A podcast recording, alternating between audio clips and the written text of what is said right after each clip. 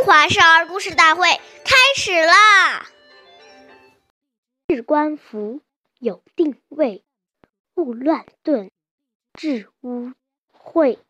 脱下来的衣服和帽子要放置在一个固定的地方，不能到处乱丢，以免把衣服弄脏。要找的时候也要找半天。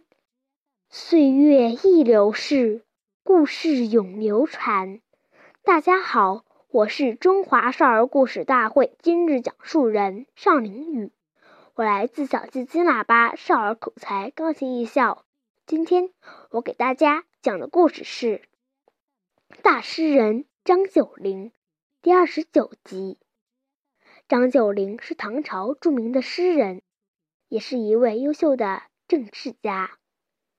张九龄容貌清秀，平时总是衣帽整洁，走在路上总显得风度潇洒，与众不同，总能赢得路人的目光，并且每当朝廷重要的朝会时，在众人中间，他也是很显眼的，连皇帝对他的举止都赞赏不已。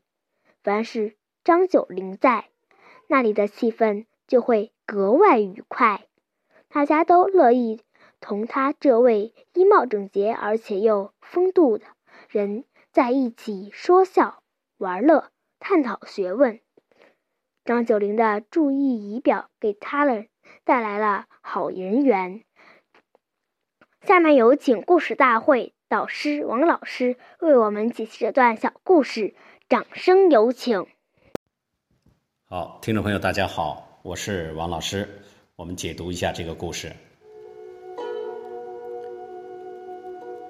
我们说东西都有固定的位置，生活就会有条不紊，做起事来就能够循规蹈矩。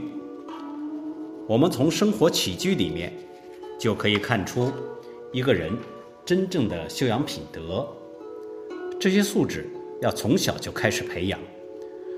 就在整理房间衣物的时候，培养这种恭敬谨慎之心。虽然这些物品没有生命，但是你善待它，它也会用得越久。